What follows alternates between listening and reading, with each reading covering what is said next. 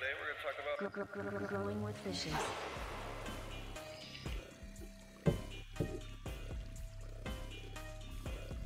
Growing with fishes.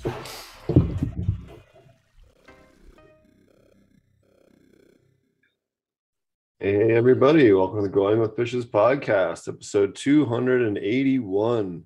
Uh, today, we have a super cool guest, uh, one that I wanted to have on for a, a while and definitely been following his work for quite a few years. Uh, uh, Jackson Gross from UC Davis. Thanks a lot for joining us this evening. Hello, everyone. Happy to Oh. be here. Uh, we also have Marty. How's it going, Marty? Pretty good. How's it going, guys? Doing well. Um, before we get started, uh, be sure to check out uh, apmjclass.com. If you guys have any, um, forgot to pull it up ahead of time. We always find some way to botch the intro. Um, uh, sure, to check out the class that Marty and I teach over at apmjclass.com. We have over 700 lectures on aquaponic cannabis, uh, farm tours of commercial facilities, behind the scenes, and all kinds of really cool stuff over there as well as pest guides, disease guides, treatment guides, and all kinds of other cool stuff. So check that out. We have li- two live sessions each month, uh, so we can answer your questions uh, firsthand about the class and a bunch more. And it's available anytime, day or night, uh, regardless of where you are in the world. I love that image. That color, those colors are amazing. That's uh, Marty. Thank you. Marty's pick. Appreciate that. yeah, the you can really get some beautiful purple plants with with aquaponics for sure. Um, but you grow actually some really other amazing purple things. You actually do uh, abalone, which are uh, and purple urchins, which are even crazier. um, uh, I really appreciate you taking the time to join us this evening. Um, uh, please uh, tell us, uh, I guess, uh, your your uh, uh, title and then your uh, uh, a fit, you know, uh, a little bit about yourself and uh, and what you do.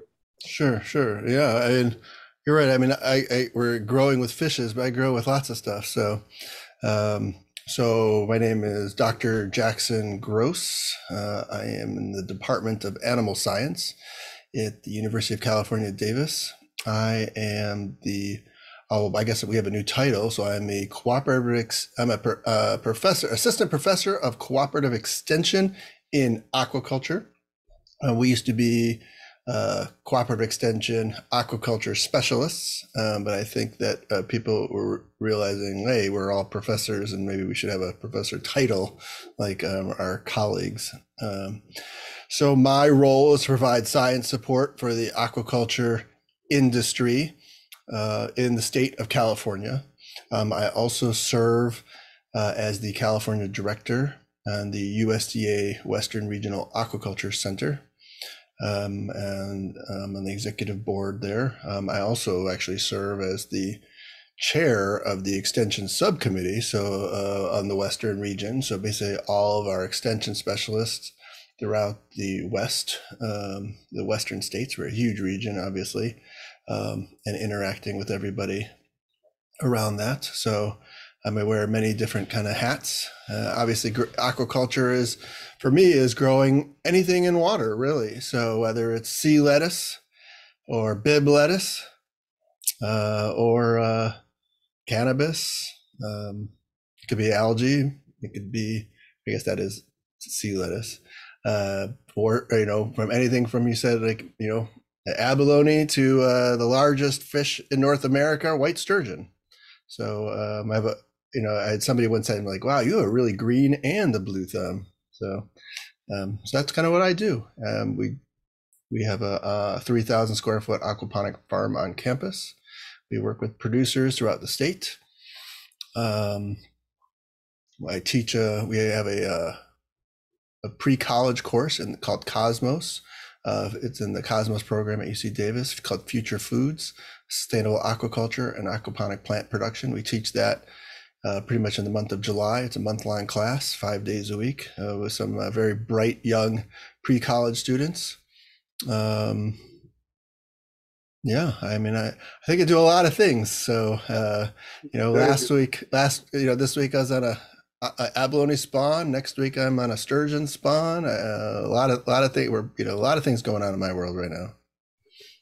Um, so why don't you, I guess, start off with tell us about what you're doing with the uh, the urchins there. And for those of you guys that want to check it out, he has a YouTube channel, which I'm going to throw up here. Uh, this is Aquaculture. And you can also find him on at This is Aquaculture on Instagram as well. Um, Sorry, I didn't mean to put the audio on. Go ahead. okay. Uh, Um, well, I'll talk about my abalone work. I mean, that's what uh, right now I feel like I'm on a press junket. Uh, we were in the New York Times on print on uh, the 8th, and it was on online last week talking about our use of ultrasound technology to evaluate gonad development. Uh, you know, the abalone spawn annually. And so uh, when we're dealing with endangered abalone, for example, um, you know, you'd want to know when the abalone are ripe and ready to spawn. And we developed a, a technique using um, ultrasound to validate that. Um, it's also applicable for you know health assessments and looking at potentially pathogens and metabolic rate. So that made the news, and um, yeah, we've been very uh, very busy around that front. So um, I have about uh, at the uh, UC Davis um, Bodega Marine Lab, which is part of the Coastal Marine Science Institute. I have about 300 abalone, I think, out there. Um, I have a little, yeah, I guess I have a small little abalone farm, and we we take we do the same thing, right? We grow with abalone. Uh, we we grow uh, macroalgae with our abalone effluent, um, you know, dulse and ulva, um, and uh, we we also will feed that back to our our abalone. Um, uh, we're doing experiments around climate change surrounding that as well. So it's been um, that's pretty exciting research uh, that we do out there in the marine in the marine space. and then you also have the urchins in there too, which I thought was super freaking cool.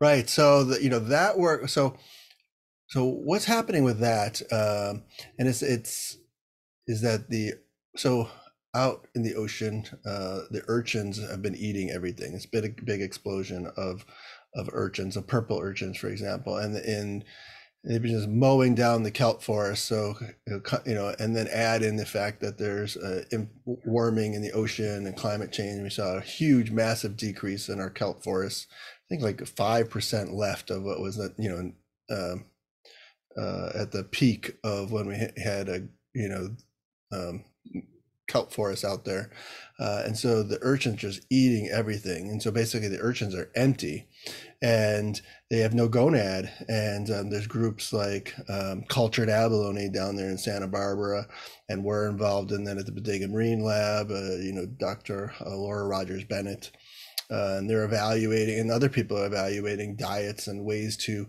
take these uh, native pests, right, and then uh, fatten them up and, and sell uni, which is uh, an ex- very expensive, very perishable uh, sushi product. Uh, you know, e- eating ur- urchin gonad, and so. Um, yeah, so our lab is involved in that, and the colleagues are involved in that, and it's uh, you know, how can we use that and and make that into something? So, yeah, here's here's uh, Dr. Sarah Bowles. Uh, we're kind of doing an example of you know uh, what we're what uh, abalone ultrasound kind of looks like. Just kind of a you know just like you imagine using for um, you know like pregnancies. You know we could we can go in and really get a good look of what the gonad looks like and and um, decide hey these abalones are re- they're ready for for to spawn. Um, you know it's a very stressful you know it's it's very stressful for the abalone uh, abalone uh, don't have clotting factors so if you were to uh, bleed you know uh, bleed them um, accidentally injure their foot or something they'll bleed out um, and so we needed to come up with methods to evaluate the abalone without uh, potentially doing any harm to them so we have tanks and then we could actually uh, measure the abalone without even touching them now. So we, especially when you're dealing with endangered abalone, and you might only, you know, there's only a couple thousand in the wild. Um, you know, can we develop tools to to do that? Here's a heart rate, so we can monitor metabolic rate of the abalone. Pretty amazing. Cool. Yeah, you see that little chili pepper and that black band around the around the chili pepper. So the chili pepper is the the GI tract, but that black band is actually uh, the gonad. So it shows you how ripe it is.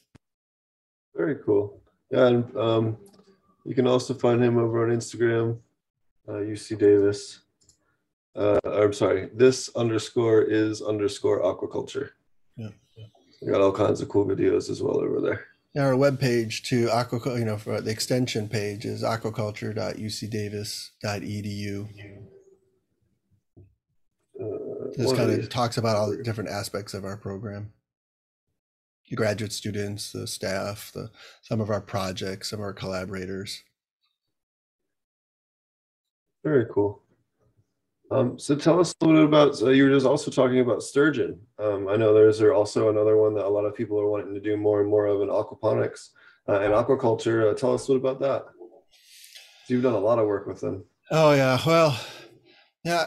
I don't even. I don't think that everybody realizes that you know here in California, especially um, around UC Davis, uh, ninety percent of the uh, North America caviar industry is within an hour of me at UC Davis, and it all started here at UC Davis. Uh, with scientists Dr. Uh, Serge Doroshov and Fred Contes uh, of the world, uh, they you know they were pioneering this back when um, and uh, they developed this whole industry that currently now exists and so it's amazing i I- you know i have this like beautiful charismatic megafauna this like amazing fish um, you know i see them all the time and, and i really enjoy working with them. So the whole industry is here and so we do a lot of things from working on animal welfare developing tools to for welfare in in systems and tanks um, to slaughter fish slaughter. How do we you know make sure this is done correctly? Obviously when you have a 200 pound fish that's you know six seven feet you know poses different challenges than working with a tilapia for example now these are endangered pallid sturgeon. Uh, this is in bozeman montana at the um, u.s fish and wildlife service uh, bozeman fish tech center. You know for my my platform i get to access so many amazing cool cool things and see so many you know amazing industries.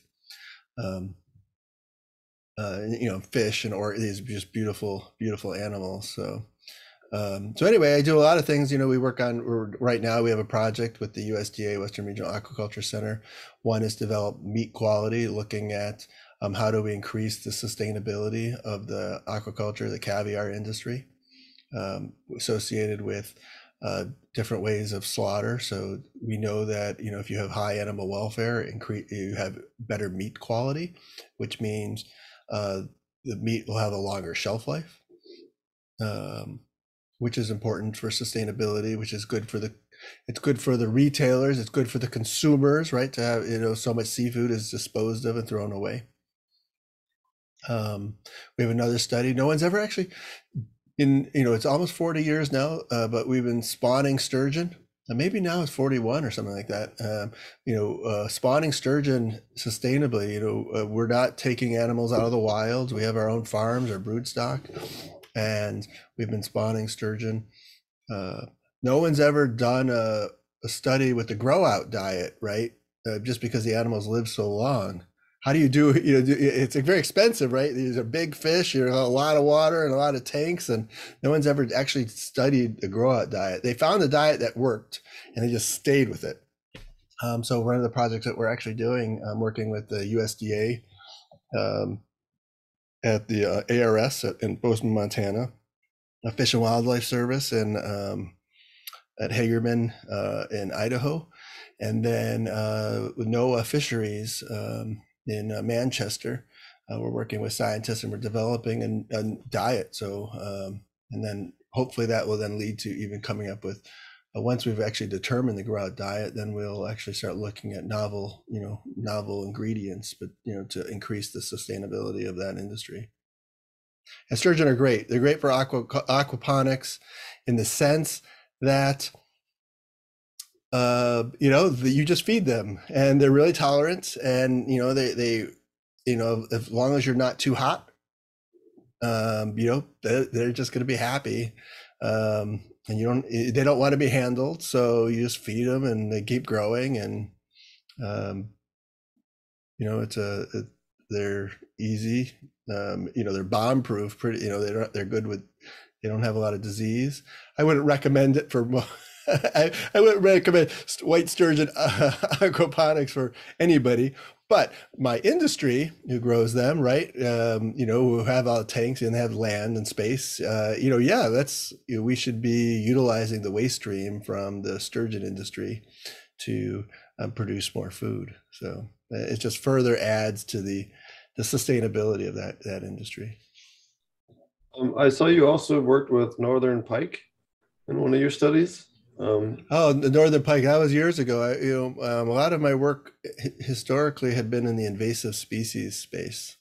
So, um, as my, I'm actually a reproductive developmental toxicologist. Um, I have a very strong background in ecology and physiology, um, uh, and and um, I kind of like border engineering. I, kind of walk this line between biology and engineering. It's it's it's uh, I think one of those kind of like my niche I have. Um, I'm not an engineer, but I'm a biologist who interacts with engineers. So um, so anyway, my work was trying to figure out how to save you know salmon runs in Alaska, for example, from invasive northern pike and developing tools around that you know Asian carp in the in the Great Lakes or not in the Great Lakes. I don't want to say hopefully they're not in the Great Lakes, but in the Illinois River, Mississippi River, and that whole basin, uh, and uh, trying to prevent them from getting into the Great Lakes. So working with tools like underwater sound and um, electricity. Uh, gases, light, you know, uh, whether it's uh, some of it's some of it's lethal, some of it's non-lethal tools to uh, change behavior. So, uh, yeah, the northern pike and some of these invasive species. That's a seems like another lifetime ago. uh, what about lungfish? Oh, I actually had a question from chat here. Uh, Mm-hmm. uh, Mike wanted to know what's the diet consist of for sturgeon? You know, it's a modified salmon diet actually. So high protein, high fat, um, and it, and so it's just um, yeah, it's just a it's a modified version of that. It's an expensive diet. I guess that's what it consists of. Um, so it's a Sounds like you just need to give them some some curds from the labs, the LAV, and uh, it's all fat and protein anyway. It's good for. it is a good fish food though if you are doing uh, aquaculture. Um, I I also saw you did some work with lungfish, which I thought was pretty cool. You want to tell us a little bit about that? Oh, you know, I would say that the lungfish isn't the work I do. I, I just have a um, I have a personal interest in that fish. You know, it's one of my favorite fish. So, um, though it's a very uh, very uh, emerging industry in Africa, uh, people eating lungfish, um, aquaculture, uh, and then there's uh, species such as the Australian lungfish, which is an endangered species, and people developing aquaculture techniques to for you know conservation aquaculture around those animals. So um, you know that's just kind of a, a hobby thing. Uh, you know, I have a I have a you know like over a meter long lungfish in the house, South American lungfish for that matter. So African, South American, and Australian. I think those are the there's some subspecies of those, but um, yeah. The South American ones live as long as the African ones because they can live for a real long time. I believe they do. I- You know, and I don't think they're studied as much as the um, the Africans. Huh. Well, Yeah, because it wasn't. I forget how old the oldest one was, but it was like sixty or seventy, wasn't it? I thought they live over. a- They could be live over a hundred. I thought they were. Oh, re- yeah. They can get really old. Um, yeah, they're amazing fish. They're, uh, my, you know, I, I didn't realize that how, they don't have very good eyesight. That's been it's uh, interesting to watch my lungfish. So but they have really great chemo reception. You know, good smell.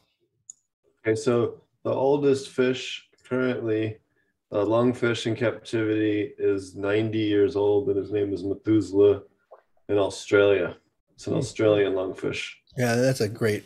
You know, they're lobed, right? They, they have lobed fins. Those those Australian lungfish are amazing. It's one of the most expensive hobby fish that you can get on the planet. Actually, you know, they sell for like fourteen, you know, tw- between twelve and fourteen hundred dollars for a you know tiny little guy. You know, uh, Yep. It's a great. beautiful fish. I, I- keep threatening my wife I'm gonna get one. You know, she's like, we got bills to pay. You know, should be bringing home more fish. I'll just get that and a platinum arowana to go with it, right? yeah. Yeah, you know, I used to I used to enjoy arowana, but uh, I, I used to I used to breed them. I had a huge, huge indoor setup Oh, at one point, way Nice. way bigger than I care to admit to. um, I was trying to pull one up here just so people could see it. an I had a question about the sturgeon real quick. What Yeah. you mentioned the um, they're pretty much bulletproof except for the high temperature. What's the what's the high temperature? What would you consider a high temperature where they they start uh, having issue? Well, I think of different sturgeon, right? So we're talking about white Right. sturgeon, for example. in white this case. sturgeon, yeah. Uh, you know, it's like once you start getting over 24C, 20, 25, 26, you start pushing their their thermal. Yeah, that's the Australian lungfish right there. Yeah. You start pushing the limits of those, um, you know, stop eating and you're just not happy. it, it is cool looking fish. Which one? Uh, the lungfish. That's, Oh yeah, that the Australian lungfish. Yeah, Yeah. That's, that's amazing. They're they're so they're adorable. Yeah, it's like you want to snuggle it and give it a pet. You know, Right. I, I, I'm use it as a pillow. I'm sure kids would love. They love them. The uh, in Africa they'll go along and, and poke the ground. The South American ones, like he has, look almost like a cartoon. Yeah. Like that. Got these spindly little fins for like le- string arms. That's a that's a that's a that's a South American they're calling it. That's African. That's Alleged. African. I think that's the African. Maybe I had one of those Yeah, that's for African. years. I mean, allegedly the South one- American's the one in the green in the middle, right there in the green. You can one? see that one. Uh, go down a little bit. Uh, one more. There it is with the green grass, tall grass, in the middle of the Oh, screen. Yeah, that one. That's the South American right there. Got little nubbies. Yeah, just little, little, little, little arms. And uh, for those of you that don't know much about lungfish, why don't you tell people the cool thing that they can do? There's some of them. Well, I mean, so they, the, mo- you know, they're lungfish because they come up, you know, they gulp air, right? So they're they've given a, up their gills and they gulp air and kind of like expanding a gas bladder. Um, but one of the really cool things that they do is they estivate, uh, which is basically they kind of dig into the ground and um, so when the imagine like a river dries up they will um, form this mucus coating around them and cocoon in that uh, environment. So you know the ground can be bone dry and caked and they're kind of like in this torpor state and this like mucus coating. And when the rains come and fill up they they sense the water and they come back up out of the ground and come back to uh, come back to life and um, and continue on their way. So they're they're amazing. Not only that, but they're like older than flowering plants. They're older than um, fruit uh, base, mammals. They're older than they're Oh, yeah. Their their ancestors go back to 420 million years ago. They're you know before the dinosaurs evolved. They were one of the first creatures that came out of the water. So yeah. that, that family is one of the oldest uh, oldest families up there with like oh even older than crocodiles even. Yeah. yeah they're amazing they're great they're they're Very cool. they're beautiful animals. I'm, I'm fortunate, you know, I, I get to be around these, you know, cute little adorable snake, you know, giant sea snails and the red abalone, for example, is the largest of them.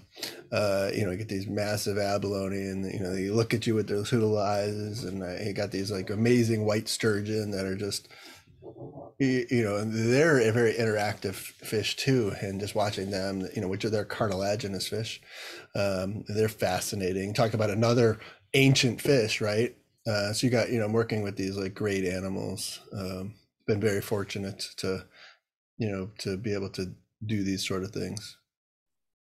Uh, you also do aquaponics. We've talked a lot about fish and stuff here. Yeah. Um, tell us a little about some of the different stuff that you've done with aquaponics. You had a pretty cool study that you worked with on uh, uh, comparing vertical versus horizontal setups Mm-hmm. and, and some other things. Tell us a little about some of the different work that you've done in the aquaponics space. Sure. Well, you know, I mean, for for me, aquaponics is somewhat different, right, than for a, a lot of other people. Um, you know, I'm working in an, in a space where we have a lot of fish waste, right? We have tons of waste. Um, you know, I can support my 3,000 square foot greenhouse with you know two or three fish tanks, right? Um, in nutrients. you know, we could grow a lot of food in my 3000 greenhouse vertically, right? We have that, you mentioned my vertical, vertical farming. And I mean, we can grow a lot of food with just a few fish, you know, so, you know, I'm in a space where we have masses, massive amounts of nutrients and, um, and the water too, right? So how do we uh, how, how can we use that that those nutrients to produce more food? And so for example it, it just in the fish space we're talking about you know growing fish in terms of protein is, one of the you know um, least intensive uh, you know con- best conversion utilizing water you know on a, you know to, to produce protein and animal source protein. And the world eats fish right um, and so, um, but they're talking about increasing, you know, while a lot of these other food systems are decreasing, you know, um, uh, you can go to, you can see that on the, uh, actually the MPDI uh, website directly. Um, it's a, it's all online, um, uh, open access. It's an open access journal, so I only publish in open access. Um, it uh, where was I? Where was I going? Oh, growing more food. Right. So they're talking about increasing fish production two or three times what currently exists right now. And that is a lot of biomass. It's a lot of carcasses, right? I mean, if a fish is, let's say, best case scenario, some of the best fish are 45% fillet, right? Meat. Um, uh, and, so, and to grow all those fish, it's a lot of fish poop and which uh, you know, and a lot of uh, nutrient rich water, right? Uh, and um, so we, let's not waste that, right? So my interest is like, okay, how do we how do we take this all this and commercialize this and produce so much more food, right? So uh, you know, my space that I interact is not like in the uh, you know the backyard growers um, you know, I, am trying to produce massive amount of foods, and for me, aquaponics is just hydroponic plant production using a biological effluent source. That's it. So it's hydroponics, right? Like it's just instead of using a, a mineral chemical solution that's sterile, I, am using one that's you know full of life bacteria dense nutrient dense um, you know a living solution then the, the nutrients are you know primarily all bioavailable already. Um, and so um, and so I, I basically will you know using recirculating aquaculture technologies water reuse technologies um, you know how do we convert that those nutrients into this effluent rich source for a, you know to produce as much plants as we can. So you know we pro- we primarily practice decoupled aqua uh, you know what people would say decoupled aquaponics. So um, in the study that you're you were mentioning in the uh, the uh, our vertical farm, uh, we were working with a, a colleague of mine, Victor, who's actually in town. He actually he uh, it's, it's three years ago he left us, and he's actually I, he just showed up uh, uh, like a week and a half ago, two weeks ago, and we're working together, um, doing some other projects. He's an engineer at the University of Seville uh, in Spain, and um, where he has an aquaponic farm. He's building one on campus there. It's going to be amazing. Um, we were we were actually talking about what fish we were going to put in there. Some of the challenges they have with you know, you know farming with invasives is that they would consider. Um, but anyway, we were interested in uh, vertical, you know, comparing the vertical plant production versus horizontal, you know, on a, just on a horizontal plane, and looking at the energy use around that, and um, and then looking at um, uh, LEDs, placement of LEDs, what makes sense in terms of economics, and you know, one of the one of the most interesting findings of that paper was is I would have thought that we should have the, the lights should be on the lower shelf, but um, uh, in fact, it, it, was it wasn't it didn't make sense economically to have lights on the lowest shelf. It, it, only made sense to have lights on the middle shelf. It was just uh, when we did when we did, ran the study and looked at the production, so it was quite amazing. Um, Uh, so yeah, that was uh, that. And the other thing I think what really stands out in that study, um, you know, everybody keeps talking about the how much nutrients you need to grow plants, right? I mean, you know, if you use the UVI model, right, you know, people will tell you 100, you know, was 100 grams per, oh, was it 100, was it 100 grams per gallon per day or something like that? What is that number? I can't remember. Yeah, with uh, yeah, it was something like 100 grams per square yeah, for meter square, meter cube, meter something yeah. like that, uh, like for plant production, uh, or you know, or sixty right in there. I yeah. mean, if you know, we're growing basil, which is basically flood and drain for 30 minutes, maybe twice a day, once a day, depending on your environment. And I mean, the amount of crops that we're producing with so few nutrients using our system, uh, which which is nothing, you know, there's no rocket science here, but it was just showing like it's so few nutrients to create nutrient rich crops, and it's really just dependent upon how you choose to grow, right? So, and that was another really amazing finding in the study. It was just like, whoa, like I was, I was really surprised the um, how many plants you know were growing in this small space with the amount of nutrients that we're uh, we're using. Um, you think uh, that has a little bit to do with almost everything? I mean, I've been doing aquaponics for for a while now, and almost everything.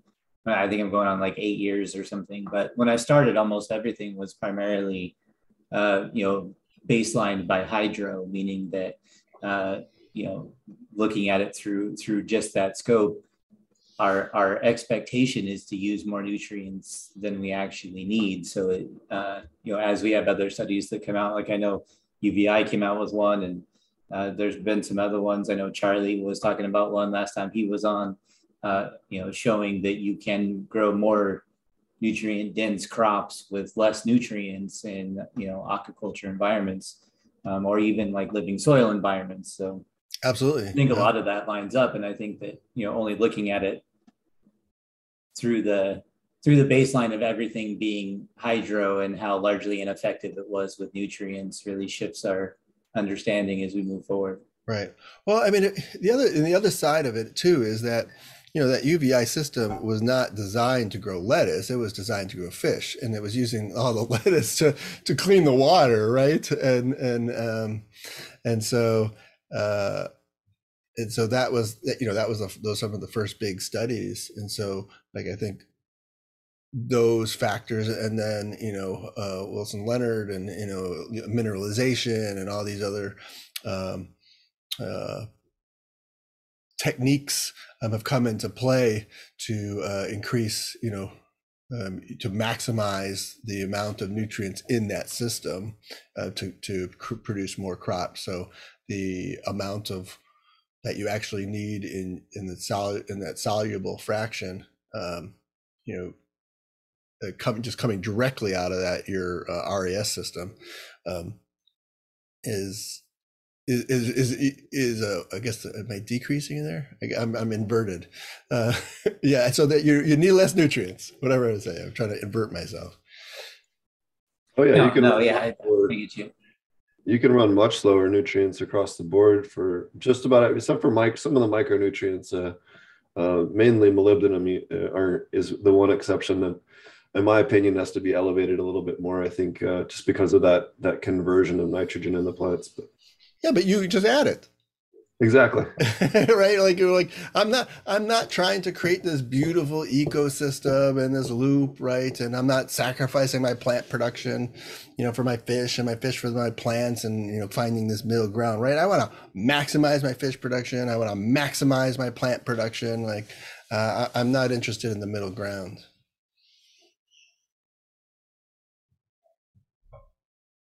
And that's I, I always get kind of worry. I think it's funny people worry so much about aquaponics and trying to get everything out of just the fish waste. And it's like, dude, fish poop is not like genetically engineered for plant production, right? Like there are limitations to it. That's why I always I always thought that was kind of funny. Right. Um, or the the weird sort of perspective that I run into a lot, which is that oh well, you know, because you still have to add stuff, then it's somehow not efficient. You know, like I might as well just do hydro if I'm gonna have to add stuff. And you're like, well, hang on. I mean, like first of all, like you, why is adding everything better than only adding a few things? That just makes no sense to me. Whatsoever. Would you not add anything into your garden in the backyard? I mean, you know, Yeah, I just Yeah. uh, this weird expectation that fish food should meet all of the nutrient requirements, or it's just not worth it at all. It's like this weird sort of zealot uh, opinion that I run into a lot, or along with the same one, which is that if you're not, you know, they everybody has this sort of uh, criteria about what aquaponics is. Like if you're not recirculating, it's not a aquaponics, or Oh, you know, if you if you use anything, you know, like oh my god, people, like seriously. How, Right. how can you be like so obsessed with defining something or like othering people who do anything different than you seems really strange. I was at a scientific meeting and um, I basically was just talking about aquaponics at UC Davis and what we're doing. And on these farms, massive, you know, working with producers and these huge farms and like, you know, the 17,000 square foot growing space in these farms and our farm on campus and everything. And I, when I get done, the next speaker goes up and says, you know, as far as I'm concerned, that isn't aquaponics. Aquaponics is like this single loop system. And then she shows that they have three like fish totes full of the like sorry looking tomato plants or something like that. And I'm just like, okay. I just like, oh, I'm like, for "Yeah, your sure." opinion. they, they, yeah, and like throwing me under the bus, saying, "I don't know, like that's not really aquaponics, people. This is aquaponics because Right. we're all in a, this one loop." You know, I'm like, it's just this narrow mindedness of, um, and and I think that is some of the things that hold the is why I think the, in my opinion, is why aquaponics isn't, um, adopted hasn't been adopted so much from this like hobby scale thinking um, and and application like hydroponics is. If you just said this is hydroponics using biological nutrient solution, it's like, oh, okay. We say aquaponics, and like, oh, it's a bunch of hobby people and say, you know, and and growing, you know, um, and it, all of a sudden it's not commercial. It's not it's not viable. Um, which it's the same exact thing, right? I mean, it's just it's just funny. a dirty blasphemer. I do a, a hybrid model of both. So we run uh, the greenhouses tied to a sump tank for each bay, and then we have the fish tanks can be routed, uh, or more fish tanks or fewer fish tanks can be routed to any single other fish tank in the or, or greenhouse bay. So if we're in veg, we can have twice as many fish tanks on there to push the plants harder, and then we can cut back. You know, bring one of those tanks and put it onto the next one that's in veg you know, to to shift that nitrogen load down and and, and, and reduce some of the nutrients. So um, uh, you can also even do hybrids, uh, uh, you know, even of the decoupled and coupled together. And and um, it's just there's so many different variables to it that and all of them produce something. But I think that there hasn't been a, a one of the other things with it is it's almost like cannabis where you have people selling it as like oh yeah it's like a get rich quick scheme where like if they build this and grow they can produce all this lettuce and help feel and feel good about doing it and all this but they don't do the research on what pro- crops they can actually sell where they're at. And that's the number one reason why i see these people fail. They might be great lettuce growers but if you don't do the background research on, on you know actual sales portion of it uh, doesn't matter how good you are growing you know that's the other half of it i see people uh, struggle with. You make me laugh because um, you know Nathan Kaufman, who's my uh, aquaponic program manager on campus, and he likes to call it the lettuce trap, and um, that you know, this is what you're going to grow, and you're going to make all this money selling lettuce, right? And, and in fact, that was my argument with one of my caviar producers. I was like, you guys are like this like walking contradiction, like an oxymoron. I was like, you guys are selling this like super craft, you know, award-winning caviar, right? And then um, what are you growing? Like one of the aquaponics, like this cheapest commodity, like that uh, you can't even sell, and um, for like and in you know, so they and uh, they say someone says to me, "Well, we're we're a lettuce loving family, Jackson." And I was like, I was like, you know, we should be growing basil and using the same jars that you you use for the caviar, and we're gonna process that, and you're gonna make this like know, I don't want to say the name. There, this this this uh, this uh, caviar product in the same jars, and we're gonna be like, hey, like like using your label, um, and let's like ha- sell a higher up value product that's within your you know business model right this like craft product and build, make this craft product and um Yeah, uh, the lettuce, growing lettuce to They're like, no, give us the lettuce. right. Let's grow this. Let's grow lettuce, and I'm just like, you guys don't make any sense. Yeah, especially with aquaponics, once you get it dialed in, you'll get better uh, flavor production out of your your flavor producing. Right, it's why cannabis lovers, uh, uh, growers love it so much. You get the secondary metabolite production that, in some cases, is well beyond what you Ah. ever observe in soil. Yeah, oh, it's amazing. Yeah, the basil people when when I brought basil back to camp to my department, and they were like, "What is this stuff?" They're like, "It's just ama- the smell is like so like amazing." And then when they were taking it home and putting it in the, and I was like, "Listen, you can just take that stuff home. The roots, I've left the roots on. If you guys want to put it back on." They're like, "Oh my god, it lasts for so much longer than the stuff in the store." And they were just like, "What is going on here?" And uh, yeah, the, the the you know when we grow basil or or uh, Nathan likes to grow shiso, you know the Japanese mint, uh, and our you know the cilantro and man, it's like the smells that come out of there when when it's really cranking. Um, it's like uh, it's an amazing space. Sure. Um, so, what other have you worked on any or had any other, uh, I guess, cool discoveries or innovations in aquaponics in your time there working in that department? Well,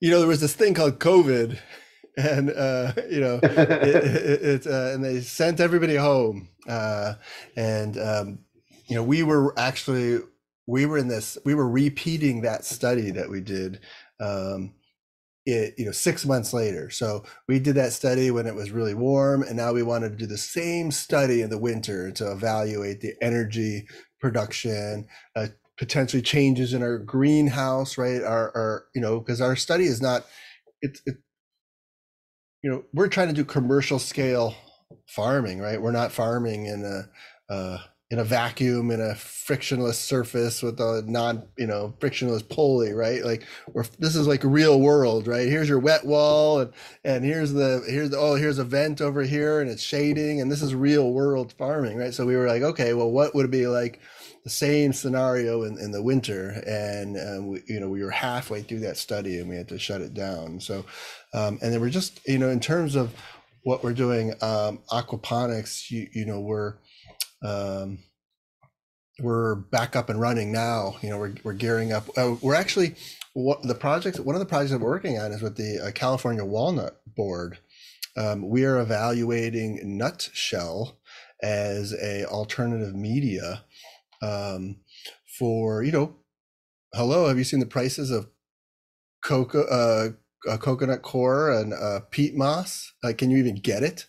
Um, i mean it, th- that stuff's um, it's a really difficult uh, you know um, you know with the covid all the supply chain everything it's almost impossible to get.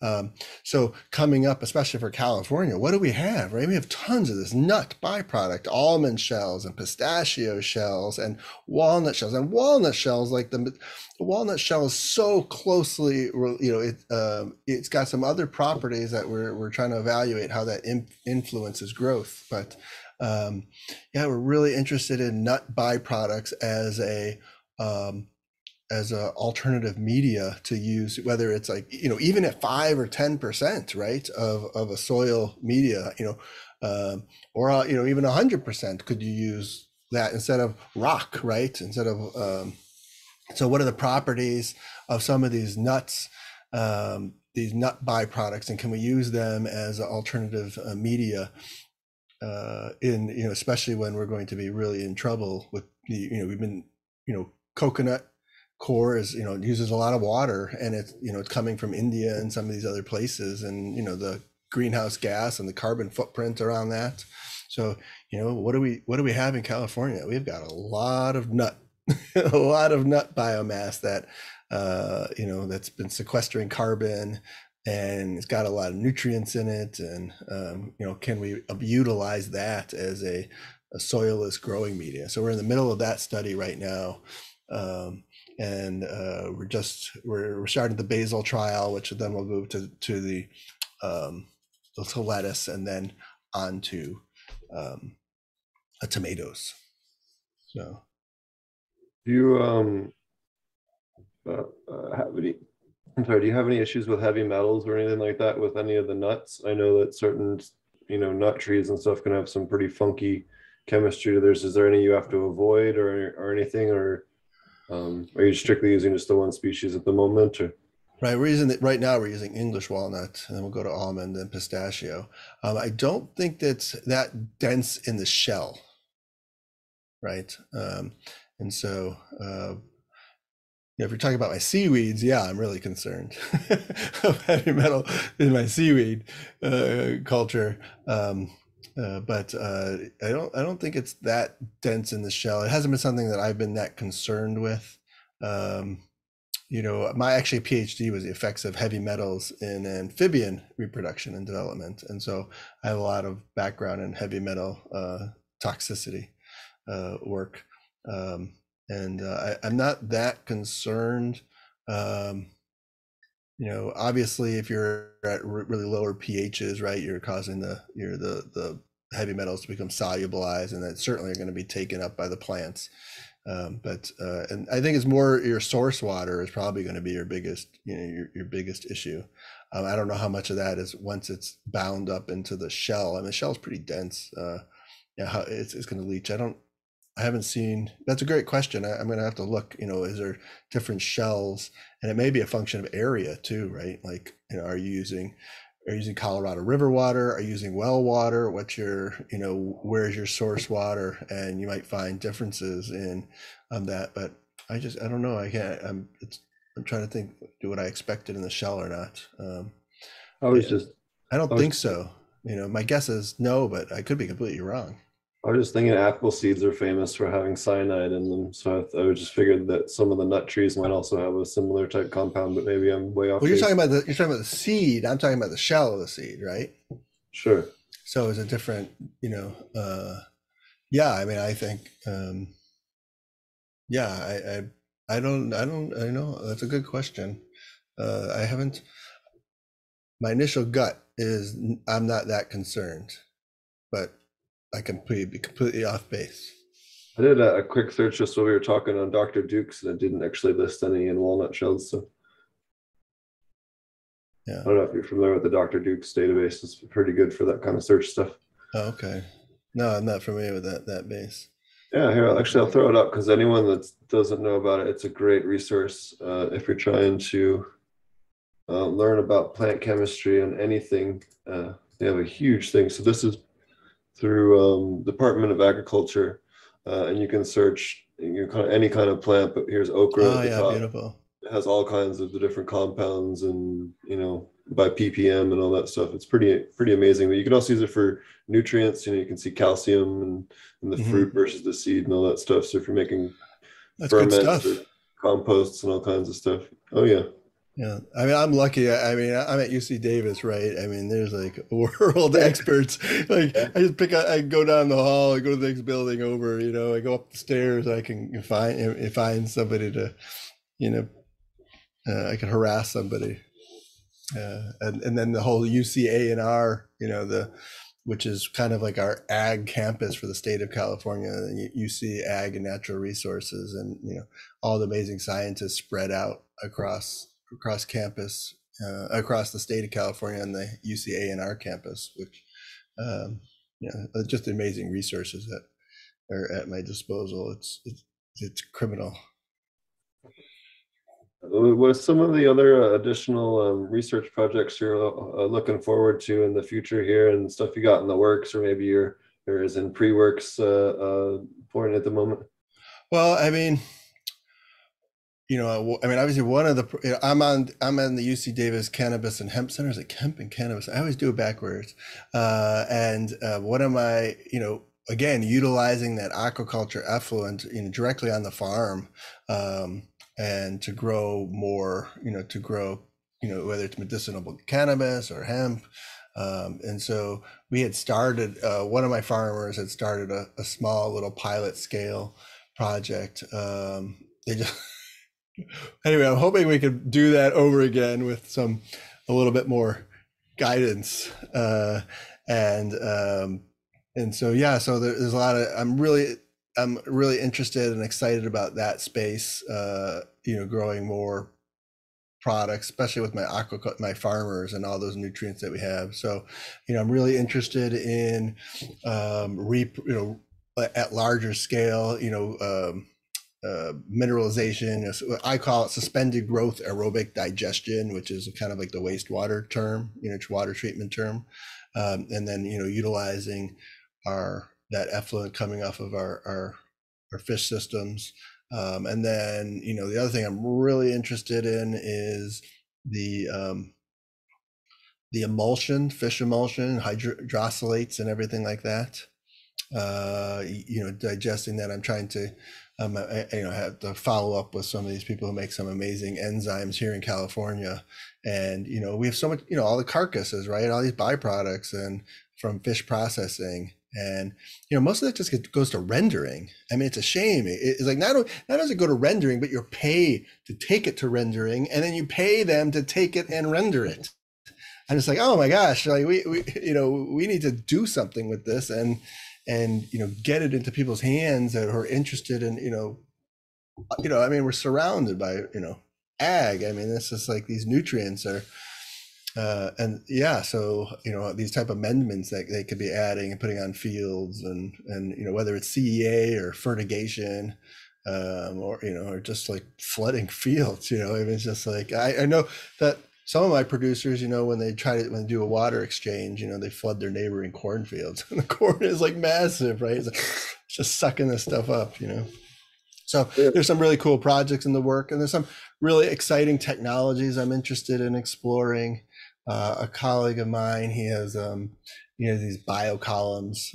I'm really interested in in seeing uh, how that performs versus some other ways. Um, I, you know, I, I I talk to Nathan all the time. I really wanted to explore some of the barrel, the circular systems, uh, large systems. Um, uh, there's, there's, some of that stuff is becoming better, more feasible for actually commercial growing versus,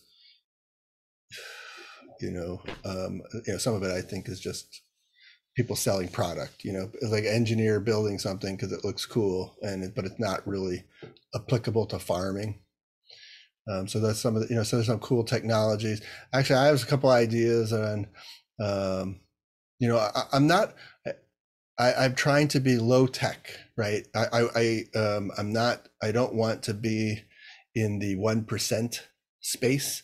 I'm really trying to be in the small to medium scale farmer space because, you know, people could produce a lot of food um, in that they have the they have the land and and, and training them and so um, I think when I start you start going into the you know all the AI and the sensors and all the technology and, and it's just like these high end greenhouses which you know require you know hundreds of thousand dollars just for permitting fees right um, so how can we get to these spaces faster that you know how do, how do you go from I want I want to start doing this to I'm actually farming right? I'm actually growing food faster, right? And I, that there's a huge gap in between uh, of how you can get there, right? You can get there a lot faster, or you can, you know, be, um, you know, in permanent permit hell and building these extravagant, you know, animate, you know, animated, automated uh, facilities. So, um, so those are some of the things that really excite me. And you know, I, I'm that now that we're coming out of COVID and the nuts, you know, that nut stuff is just talk about sustainability. I mean, it's it, to me, it's a it's a huge thing. I think we're going to need that. I mean, to me, it's further developing that that byproduct. You know, looking at the you know focusing on downstream things. You know, uh, I mean, upstream is really important too, mind you. But you know, we have all this stuff downstream, and then how do we bring that back? How do we bring that back into the fold?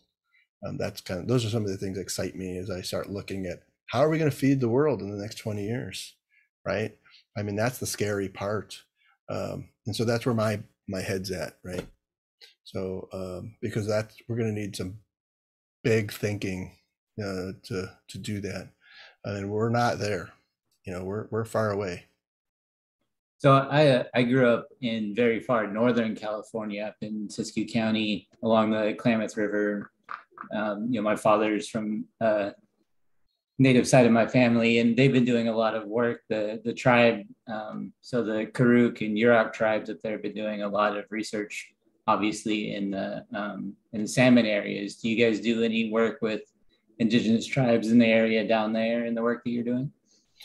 Um, n- uh, I'm not, not that, uh, um, you know, I've, I visited with, um, a couple tribal groups uh, here, you know, they're really interested in obviously ab, you know, having their coastal lands and, and farming seaweeds and, and growing abalone.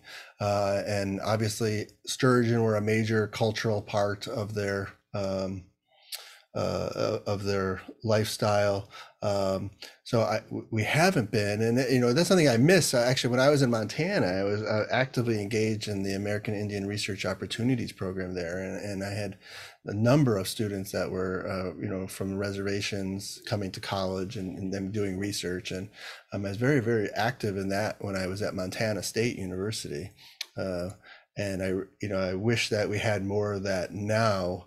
Um, I wish I you know still had that part of my program. I felt that was very um, uh, you know as much as I was like they were benefiting from me. You know, I was I was enriched by that experience working with them as well.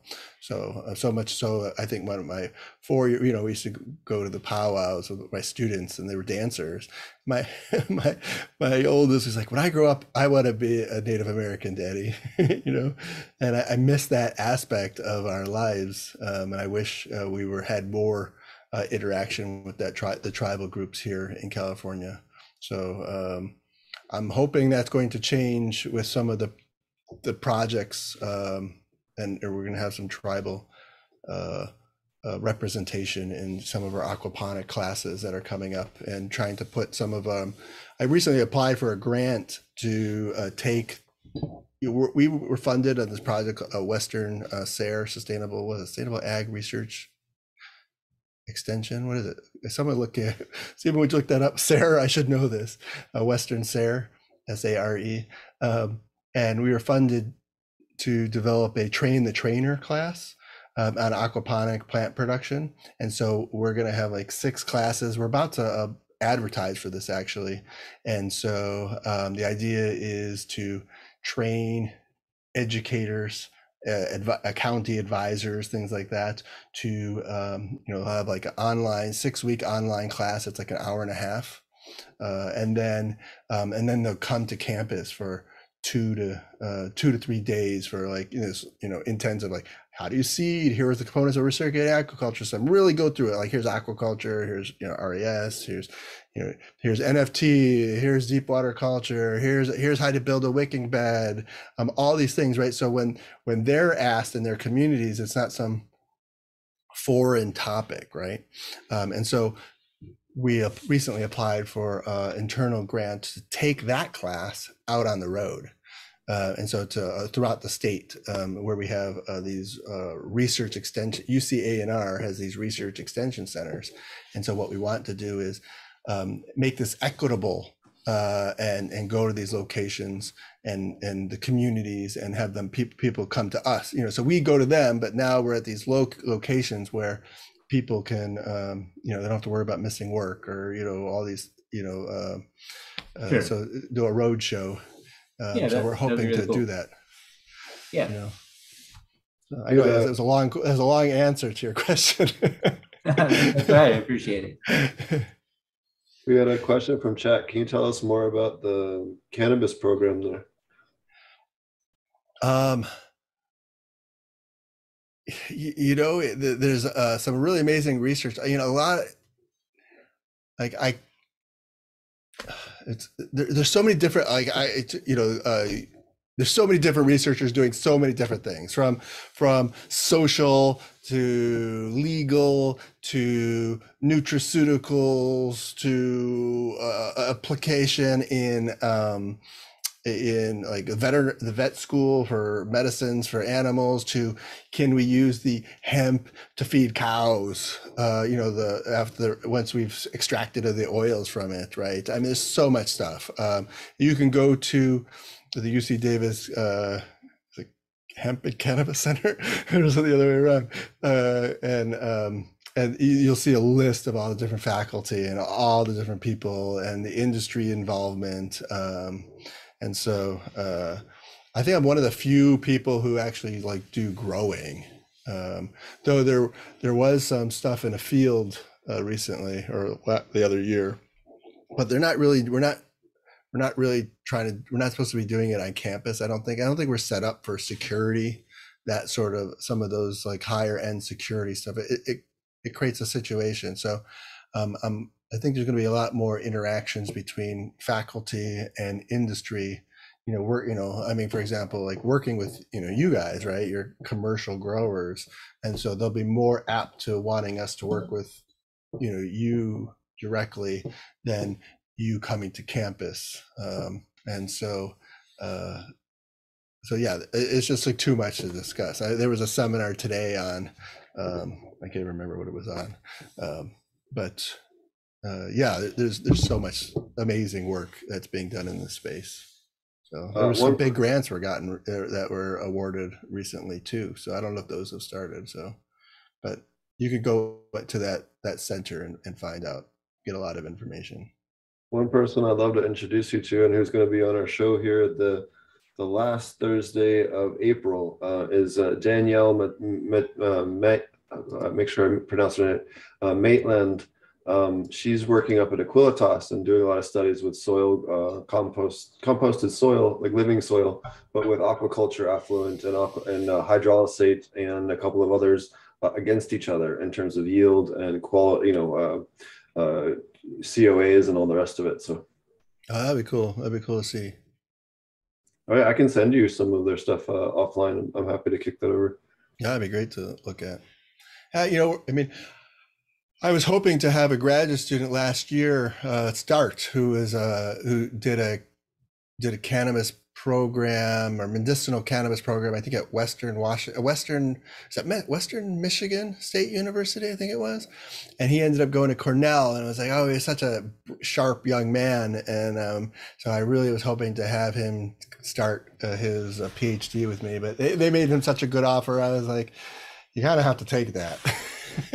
I was like, um, uh, but I, you know, I mean, uh, um, so you know, I'm, I'm hoping maybe next year, uh, the next group of, uh, I have some amazing graduate students coming in this this next year, but um, the next series of applications, hopefully, I'll have some somebody who wants to do more cannabis and, and hemp work. Um, I don't have anybody really like maximizing my greenhouse and my RAS system and in the aquaponic space. So um, it's been mostly undergraduate uh, working in our space. So um, and it's great for them. You know, they get somebody like Nathan uh, to interact with them and working on projects and learning. Um, but you know, it's like that that that uh, high um, that higher end research that you're going to get where graduate students are like you know lasered in on what they're doing. I'm, I'm you know I still haven't I haven't had a couple students in that space yet. I don't think they found me yet. So, um, but I'm looking for um, hopefully we can land some grants and uh, bring in some some students who want to do that kind of research. What are some of the most common myths or misconceptions or things you think people understand wrong about larger scale uh, aquaponics and, and RAS?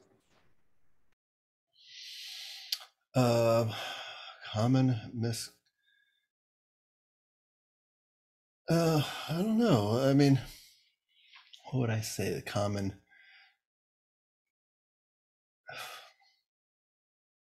Common misconceptions.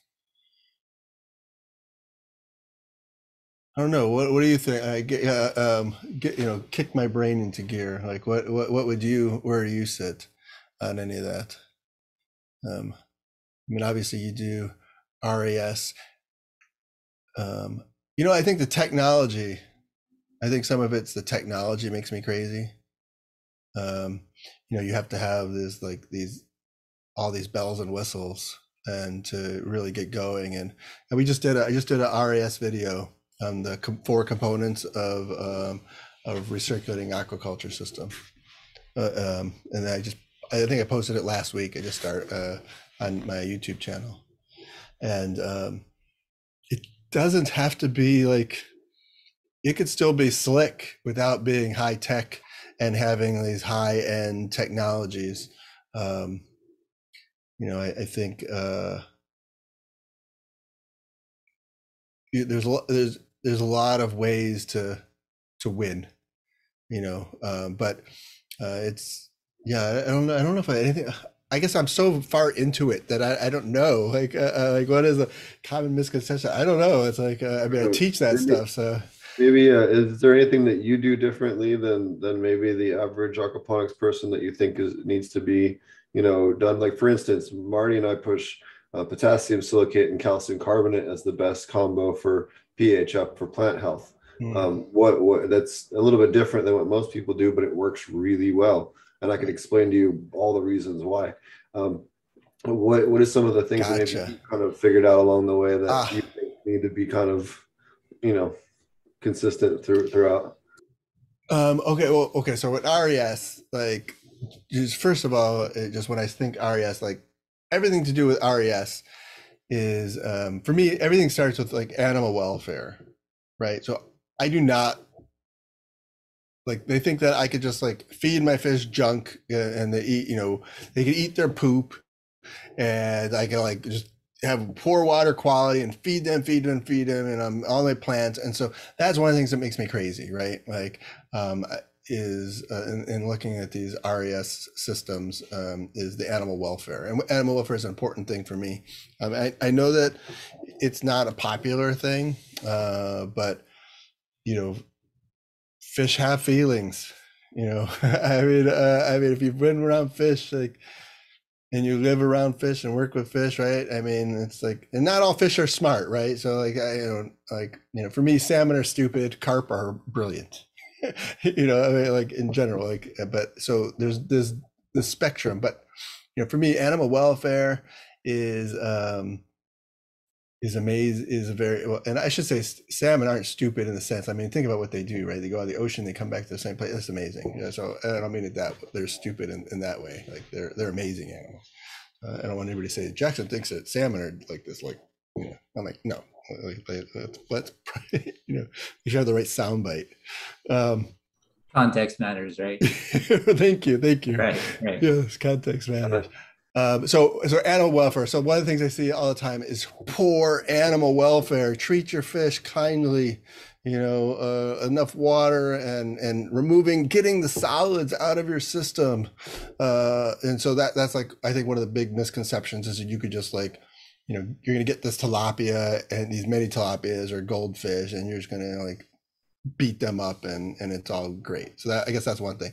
But the um, I think one of the things that's amazing to me that I found um, and I want to explore more at is at that um, at the rhizome level, uh, at you know the roots.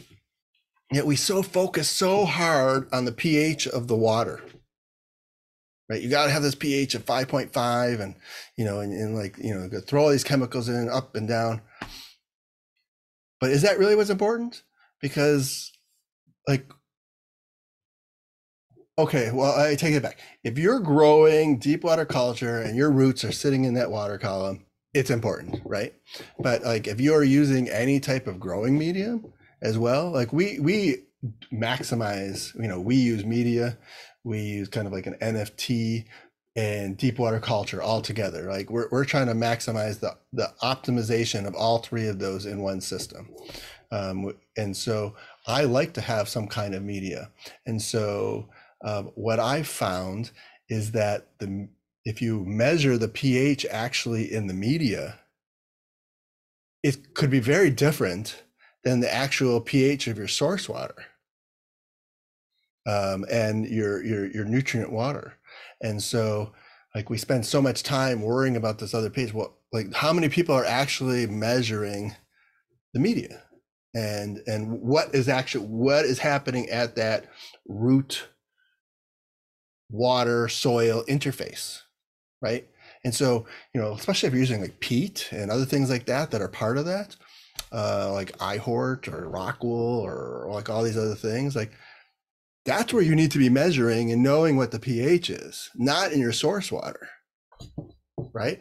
Um i mean your source water is important to make sure that you're not you know precipitating things out right? And and um you know you're making sure that you're in that good you know nutrient profile so everything's available.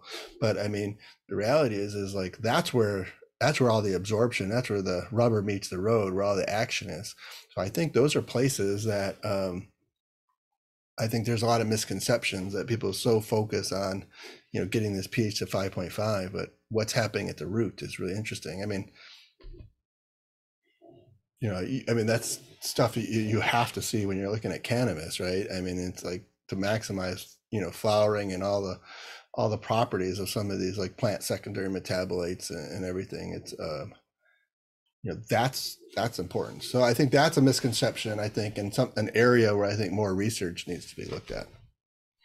Oh yeah, and that's something what's nice about if you do have, especially if you're going to run berries, blueberries, raspberries, you can run really acidic soils in a, a dual root zone or a wicking bed pot. Still feed it with that aquaponic water that's a little bit higher pH, and it, it works really wonderfully. You kind of merge the two, um, and and when you have a, a little bit of that soil layer, you have those mi- microbes, you know, causing those they're you know different secondary metabolites, and you can stack them along with the aquatic ones and get you know even more. Especially with cannabis, you know, you can really boost those terpene levels uh, well beyond what you can get with just soil alone, which is super cool. Have you have you explored a lot of that? I mean, have you played Oh, yeah. with uh, so the actually measuring the soil, the you know the the uh, versus Yeah, so the when you when you look at the media in the dual root zone pots, if you actually take a, a measurement out of that uh, in the bottom half, or even in even a big media bed, if you actually test the the water the pH in the media bed when it's flooding and all that, it's actually slightly lower than the main system. When the interaction with all the microbes or whatever, there is a noticeable difference, but you have to have it, you know, one that does to a second decimal point to see it really well uh, on, on any of them. But the, there is a noticeable, you know, lowering of the pH. Uh, and remember, and it's something I always think it's funny when people think about, oh, well, why did the aquaculture stuff work so well? Why does the aquaculture um, microbes survive so well in, in soil? Well, most of your microbes in soil are living in that little damp layer around those different particles, you know, in the soil. So, well, that's per, it's almost identical to the water, right? Doesn't matter. The microbes don't care if it's this thick or you know a foot deep. Like as long as it's wet, it's fine. as long as You know? wet and they got oxygen, right? Exactly. Yeah, yeah. Um, so yeah, I, I think I'd like to see. I, I think there's a lot of space there, um, and even like in, I think there's like that. You know, I think the the buzzword is the microbiome, right? I think there's so much research and potential in even like selecting that microbiome that you're going to put in there. I think that's part of that's you know that's part of the future. You, you know, is it ten years away? Is it five years away? I, you know, I mean, is it is it is it closer? I, I don't know. I imagine that. I mean, there's a lot of people doing a lot of that kind of work right now, um, like these bacteria, you know, concoctions that they're, um, which also is really beneficial for like you know reducing pythium and all these other, you know, molds and, and you know the out competing those the negatives. You know, so uh, I'd like to see more of that. of, uh, we're both big fans of um, Korean natural farming. So we use liquid IMO and lactobacillus in our systems. It works amazing for Hmm. increasing mineralization, uh, increasing system health. Uh, there's some of Marty's stuff. There's some deeper, Um, uh, uh, uh, dual root zones. I can't talk anymore. Marty, you want to tell us about those? Or you actually, Marty, show them the side by side with the the. I think it's a couple picks over in that same. There you go. Uh, yeah. So let's see. uh, yeah, right here. So um, this isn't varying pH at all, but this is uh, varying amounts of um, nutrients. So particularly varying amount of uh, phosphorus and potassium. So uh, this one here, uh, it basically isn't supplemented at all. It's just worm castings and sitting in the uh, in a dual root zone pot. So it is a dual root zone. So they're all, you know, uh, so those are the two things that I was experimenting on this particular run. Were uh, varying the nutrients and the size of pot uh, to Mhm. try to narrow down what what type of setup uh, that I wanted to run. So that's uh, um, and so e- each row got different set of nutrients, and then uh, different size pots in each row. So that was kind of how we tried to run two different experiments at the same time. But uh, but this is kind of the the classic setup. You can see um, I'm experimenting with different ways of um, you know achieving a full canopy. So this plant is trained over this way, and this plant is trained over that way, and then one pops up in the middle. Um, so this can actually, if you have a bedroom that can support this method, then uh, this um, will fill up your canopy much faster than other training methods that I've found that um, uh, and this is just low stress training. So there's no only accidental super cropping in this particular environment. And so here you can see, um, you know, like uh, these are some of the different um, seeds that we're running for. Uh, look, look at that green. That, that's some green right there. Yes, and uh, and you can see here, you know, kind of the size of a a single leaf. Beautiful. And so we we had uh, this particular Pinot just had giant uh, fan leaves.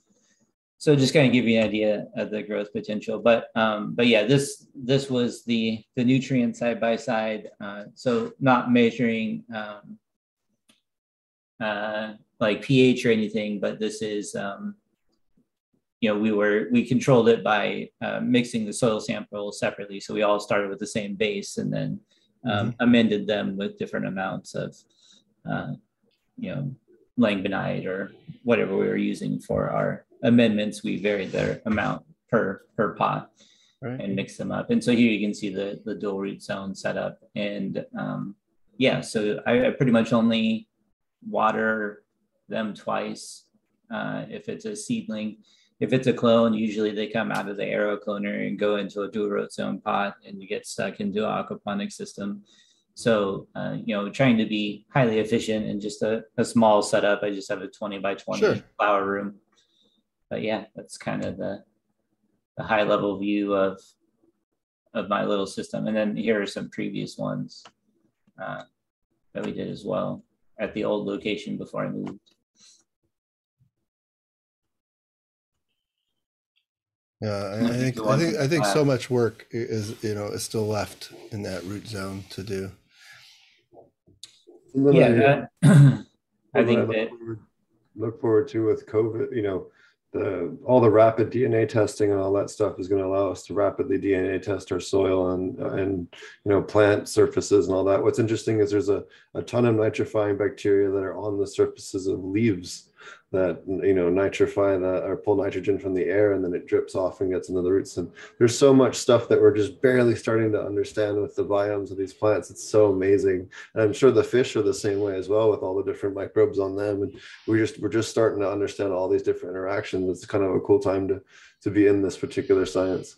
Yeah the, the, the i mean you know you could you could figure out what invasive species is in your water by measuring the microbiome because it, like their poop is going to be their bacterial emissions are going to be different than some other species you know? I mean yeah we're we're we're barely at the cusp of this. It's exciting it's exciting time.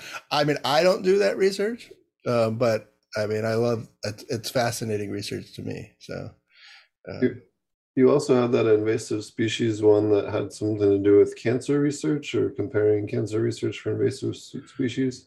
Yeah, yeah, that was that was just comparing, or you know, really, it, it was the idea around that was showing how how we don't apply like these models of cancer biology and, and you know, we basically kill ourselves like trying to get rid of a cancer, right? Like is what we're trying to do, but we don't do that in like cancer of the ecosystem, right? It's like this band-aid effect and we don't really ah we'll see we'll wait and see and you know by that time it's like too late so um and so was comparing that that that that paper was just kind of comparing the or the, the differences in the approach and how we don't apply these organisms, which are cancer. Uh, and, and, you know, if we only apply the same way to human health um, as we do the environmental health, um, we'd be that much farther ahead.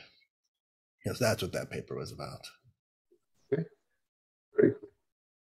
Was there? Um, uh, I don't want to tie up your whole evening, but is there anything else you wanted to tell our listeners? Uh, I know you have some different stuff coming up here soon, and uh, anything else that you wanted to to let people know about?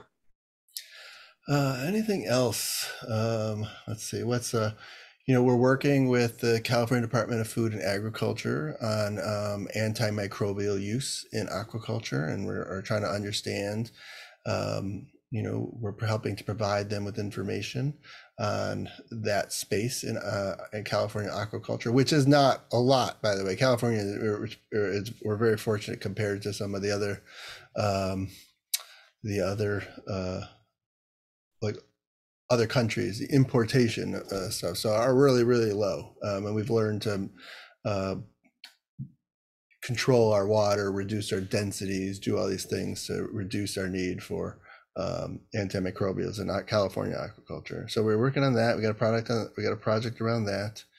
Um, let me think. Uh, I told you about the abalone work. You know, one of the things that we're really interested in, and we're doing some work on, and so I mentioned that the abalone and, and, utilizing the waste stream. Well, what happens in a climate change scenario in our oceans and how that influences the nutrient profiles. So we knew we know a lot that well, yeah, I mean, we more CO two in the atmosphere, right? We have increased plant growth, but is the plant like has the same nutritional level as it did when it was lower pH, right? The the physiology of the plant and the uptake of what's going on with it. And so same thing in the ocean environment, right? And so when you have increased ocean acidification um, and warming, um, we're seeing that there's alternate, you know, these changes to the micro algae um, which is like your phytoplankton, and then your macroalgae, which is your seaweeds and kelps. And so the organisms that eat that, like our abalone, um, they're seeing are, are, they eating, getting all the same things that they need to see, um, and how is that impacting them as primary consumers of that? And so we're studying that in the uh, so we're doing pretty much aquaponics, right? We're raising plants at different temperatures and different pHs, and and and we're looking at um, and util- utilizing our effluent from our our culture systems, our, our abalone culture systems, um, and then feeding that back to our abalone and looking in, in, our larval or juvenile stuff, we're seeing that there are effects, uh, downstream effects on our organisms, and so um, we're hoping. Um, especially like working with the you know the black abalone uh, recovery and the white abalone team, and as even the farm. You know, pretty soon we're going to be talking. We're going to have the same conversations about red abalone here in California soon with the you know with the lack of kelp forest. So, you know, are, the, we going to have to do these mitigation measures that we even do already with um, culturing oysters, um, oyster larvae, because ocean acidification is so uh, impactful um, to to them be able to put, produce shell. So um, we're doing this very the same thing in the marine environment. And you know when we start looking at kelp forest restoration, uh, you know starting you know, kelp forests and getting them out there, and how are we going to restore these environments? And I'm doing it. So all these skills they're all transferable, right? Um, it's just these different systems, and in some ways, it's well, the science is conserved in, in, in, these different areas. And so, um, that's another project. That's something that I'm very fascinated and interested about. Um, and uh, let's see, is there anything else I'm missing? we had um, a we had a chat question. Um, can yeah. you do any um, non-traditional or, or less traditional uh, uh, species do you recommend for freshwater aquaculture? Non-traditional. Yeah, maybe like non tilapia, non goldfish, maybe non trout. I mean, I mean, I have some favorites that uh, I mean, I mean, um, I mean, for California, are you in Cal? I guess the, the, the we'd like to know if that person's in California or not, because that might de- depend on how I answer the question. So, uh, we'll just assume they're not in California. I guess. Oh, okay. So if you're not in California and you're a warm water environment, I mean, I think there's um, you know, because California, you know, we're always trying to they're trying to avoid you know non-natives and and everything that's in in the aquaculture space. Um, and I, I think there's some great candidates that uh, aquaculture, uh, you know, pacu, you know, tambaqui, which is um, kind of like a white, kind of a whiter color pacu. Uh, uh, maybe it's a black pacu. I can't remember, but um, not not the red belly, but it's. Uh, I think that's a really great aquaculture candidate. Um, Black ones grow crazy fast. They'll grow like three feet a year. It's all it's nuts. Yeah, and I think that you know also on the on the aquaculture side of it um, is that they the way their bones are structured too, so they're somewhat bony. Um, so I think that's a great candidate, um, interesting candidate for for us. Uh, you know, tilapia. You, you know, you think that tilapia we figured it out for tilapia, but I mean, um, so we have a video around um, uh, uh, Larkin Root made a tilapia video, and his PhD was on looking at like salt tolerances around tilapia, and it was amazing. His work um, is, is really fascinating, and how tilapia really you could culture these tilapia in you know, marine systems, and so as as we start having more um, you know places where you know it's land-based systems but we got like saltwater infusion and all these things and these uh, like you can grow tilapia at really high, you know, certain species at really high uh, salinity level. So I don't think the the book is out on tilapia yet. Um, I think we're just beginning to see the, the advantages of that organism, um, and feeding people and the quality of of food. Um, there's there's some significant benefits. You know, it's not a mutant fish that lacks scales and bones that you know you see on the Facebook. Uh, it's a you know if it's fed, you know, good quality food and good water, and I mean, it's a great aquaculture product, uh, which is also good for obviously for reasons for aquaponics. Um, you know, Arctic char is another one that's in some of the cold environments. It's a great aquaculture candidate. Hard to get the embryos. That's one of the problems with them. But you know, really high density. They like to grow at high density. They actually prefer to live at high density. Um, good food conversion ratio uh let's see is there any other uh freshwater aquaculture that stands out to me? I have one but i'm not going to mention it but it's it's uh it's a very big fish uh so it's got its challenges being a high you know requiring some of these some of the times these fish require high protein diets uh, and so um, you know you're always looking for candidates that are lower trophic you know lower trophic candidates versus like these high protein candidates. Is it, um, is it a arapaima or uh, arowanas? Certainly not arowana. You know, uh, arapaima is an interesting fish just because so much meat comes from it. But again, it's a it's a significant carnivore. You know, yeah. Um, uh, you know, so I mean, like those fish, like you know, are pre- you know big predators, right? Requiring a lot of protein, and so I, I think and even though they are, you know, especially like you know arapaima and, and I, I think arowana, you get really like forty five percent protein. I think uh, fillet on that fish, right? So, um, uh, yeah, I, I think um, I mean fish like that, you know, I I think they have their place, but I just don't think they're the best. You know, like not long term sustainability. At least, uh, you know, until we've really cracked the code on on you know alternative proteins for for aquaculture and I think when that changes, um, you know, you know, some of those candidates could could be very fascinating. Um, but yeah, the tambaqui is is a uh, the, the, is a great. Nathan wants to, us to do Korean barbecue pacu, uh, you know, ribs, you know. So um, I had uh, barbecue pacu ribs. It's good. Have you really? Oh my god! I, I so I I, would like to do that. Is it good? Um, you know, there's another another you know some of the other candidates that you know i don't think we've um that potentially to be explored is um and i don't think we've fully developed the tools from it is like uh red claw crayfish right? Like you know they're big escape artists and there's a bunch of other problems with having them.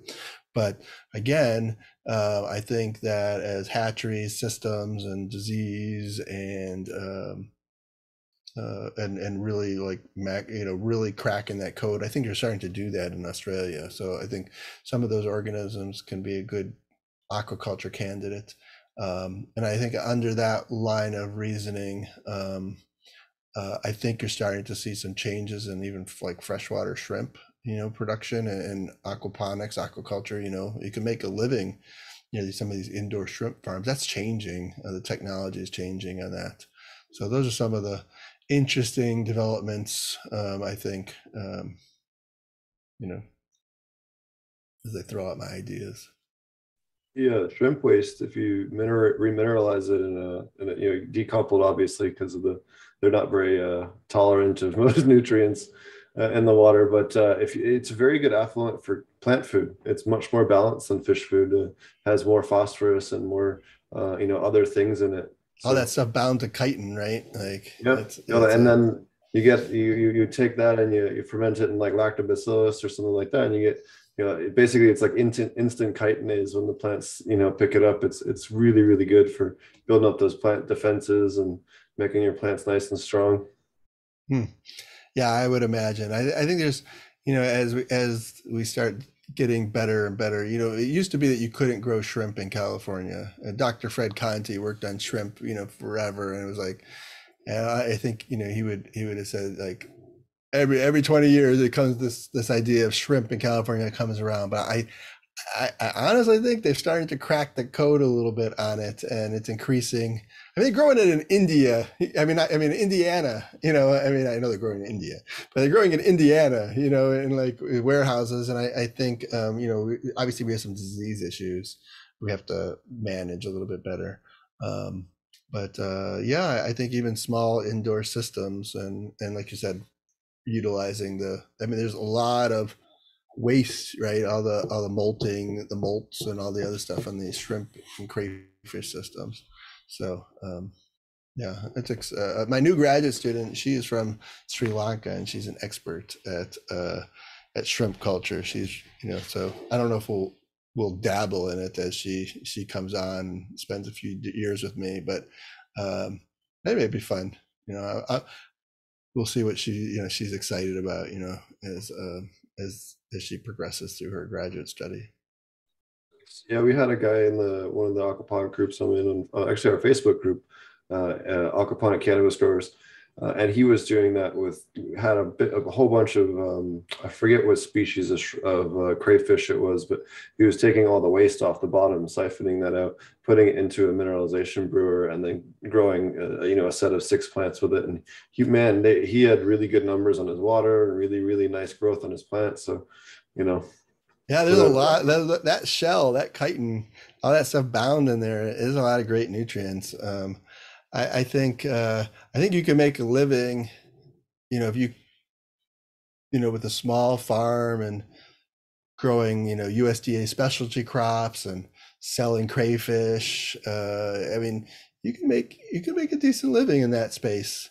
Um, you know, like and not be caught in that lettuce trap. Yep. well, thank you so much for coming. Uh, do you have any last thoughts you wanted to mention before we wrap it up? Uh, I'll put your um, your links up here on the screen again. Uh, yeah, uh, aquaculture.ucdavis.edu. That's just kind of our general web page, and uh, you know, it's like a first place to just kind of okay. Um, and you know, our, our role is to provide science support to the aquaculture industry uh, and commercial growers. I mean, I do take calls from people and you know public sector, uh, but I mean, can you imagine like if everybody in California was like you know an aquaponic grower was calling me for advice, like I would, I would never get anything done, right? Like it's just uh, anyway. It's not like I try to slight the you know the public for on this. I was just you know it's it's not really my role. My role is you know to um, serve the the stakeholders around the aquaculture industry. Um, and uh, and then our YouTube page, which you know we're just over a year. Um, uh, this is aquaculture, and you know I'm just telling aquaculture from my space, uh, which is aquaculture is not just a you know fish farming. It's and you know we cover every we cover a lot of stuff in my world. Um, so uh, I think I have a unique perspective and and and access to a lot of really like you know amazing people and and California is so unique in its aquaculture uh, you know the specialty crops that we produce. And so you know it's a mix between extension you know we're working on a video like we uh, on preventing polyploidy in uh, sturgeon to detecting polyploidy in sturgeon and draw blood from fish. Uh, you know we have that video on aquaponic food safety kind of summarizing the usda uh, food safety uh, initiatives around aquaponics, uh, you know, for commercial production. Um, so it's a mix between, you know, I'm trying to have a fun stuff like dissection videos for students and, but uh, higher end stuff for uh, outreach and then more like extension, you know, uh, which is, you know, basically sharing, extending knowledge um, to people. So I kind of try to do a balance of, of those kind of activities in my YouTube channel. Um, you know how to make caviar you know uh, best you know uh, uh, i'm in the caviar space like i never i couldn't i would never have imagined like this kid from like you know cleveland is like i'm, I'm in this bougie caviar world you know and now i'm i'm like putting together this the ideas on the caviar processing manual right? My predecessor created the hatchery manual for white sturgeon and now i'm i'm like you know i'm i'm like fluent i'm caviar you know like how did this happen you know? So um but uh, yeah i you know i get to eat caviar regularly. It's it's, it's weird. Um but uh yeah i mean it's got both conservation you know and and you know, sturgeon conservation came from this caviar industry and what we know about protecting sturgeon and, and bringing them back populations came from this industry. So you, you know it's not like uh it's you know it's only one sided right so um, our, you know, there's a lot of same thing with the abalone world, the commercial and the conservation, you know, blend and mix. So um, anyway, uh, yeah, You're, that's that's what I got for you. You had a good two weeks. Oh no.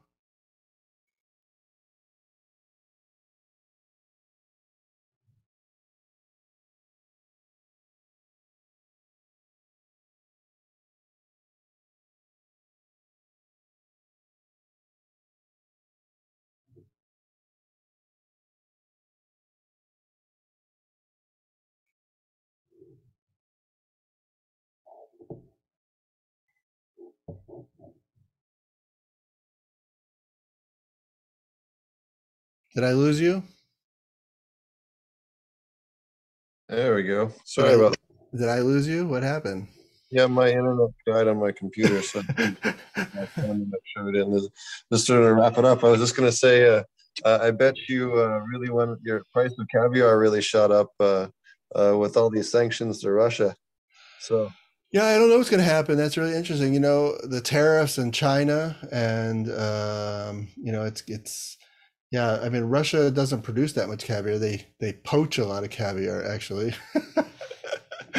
uh, um, uh, you know, Poland has got a caviar farm, and you know, you're you're always worried, like you know, there's war. What's going to happen to that group? You know, and um, yeah, so I don't know. It's uh, but I mean, that's you know, that's the buy you know with these wars you know you're like these these places and you know these people right? You know their family you know like their families you know? It's like somebody owns a farm but you know they have 50 employees they have 50 families they're feeding. So it's it's um your heart goes out to them you wonder what's what's happening over there. So it's scary. So yeah i think uh, caviar as long as the tariffs, as long as we're not flooded by Chinese caviar, which you know they, they China produces 50 more than 50 percent of the world's caviar now. Um, yes, yes, and, and, they it's a it's a it's a Chinese sturgeon beluga hybrid called Kaluga. It's not even a real fish. They just made this fish and um, and they crank out, and so they they basically were trying to flood the U.S. market with the caviar and um, and undercut our prices and everything because they have so much of it. So the tariffs saved their butt here. Um, so you know all this, these people are, willing to buy the cheapest caviar instead of like support their own ca- California, you know, U.S. industries. You know, cutthroat.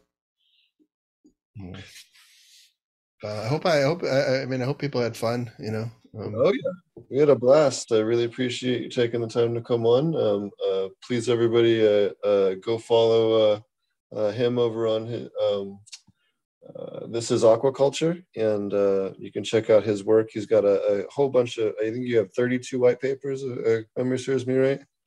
Um, Say it again. I think you have thirty-two white papers that you've now. oh, I don't know. I don't. That's that's. Yeah. I, I'm I'm interested in impact. How am I changing? How uh, you know? Am I? I'm trying to save the world. You know, that's my that's what's important. You know, cool. I have friends who have you know a couple hundred papers. You know, so I'm not a big, uh, I'm not as prolific as some of my colleagues. But you know, ho- hopefully I, I'm I'm prolific in my impact. That's what that's that's my goal. Well, I very much appreciate you taking the time to, to come on the show tonight and uh, educate our listeners about uh, all the wonderful things going on and uh, and the education that you're working on and uh, all the super cool research. I mean, I know I was absolutely blown away when I saw your abalone video and uh, just thought that was so so so cool. Yeah, well, let's let's hope we can save some of these endangered species. The, the more people who talk about abalone, the better. I think. Yeah. So. Awesome. Well, thank you so much for joining us this evening. You're welcome. Thanks for having me. Uh, yeah, look forward to interacting with people. Awesome. Well, uh, I'll be in touch. Uh, uh, take care. Excellent. Good night. Thank you. Take it easy. Uh, and you guys can um, find him at This Is Aquaculture uh, on YouTube and on Instagram. I apologize. I do not know what's up with the internet on the computer right now, um, but uh, our internet seems to have died. Thankfully, we always have a backup. Uh, we will catch you guys uh, next week. Um, I can't pull up the thing right now to tell you who's on next week. Uh, we will have a show. I think we have a show on Monday and on Thursday next week. Um, also, don't forget Thursday is our uh, six year anniversary next week. Uh, and we have uh, Mr. Green from I Grow Chronic videos will be joining us. So it's just the first guy I ever watched video uh, content on. So that'll be super amazing. And um, what else do we have? I don't remember who's on Tuesday. I think it's the rooted leaf, uh, if memory serves me correctly, uh, on the 14th, but I could be wrong. Um, I'll have to double check on that. Um, also, check out fumidoro.com. Uh, he's got a bunch of awesome seeds. He was in chat earlier. Um, you know, show him some love or check us out at Fumidoro and the Flavors on Tuesdays, Wednesdays, and Saturdays. Uh, you can also check out Marty at AP Meds uh, if you want to see more of his work. And you can find me at Potent Ponics on your favorite podcast app or on YouTube or on SoundCloud or iTunes or all the things. And we will catch you guys again on Monday.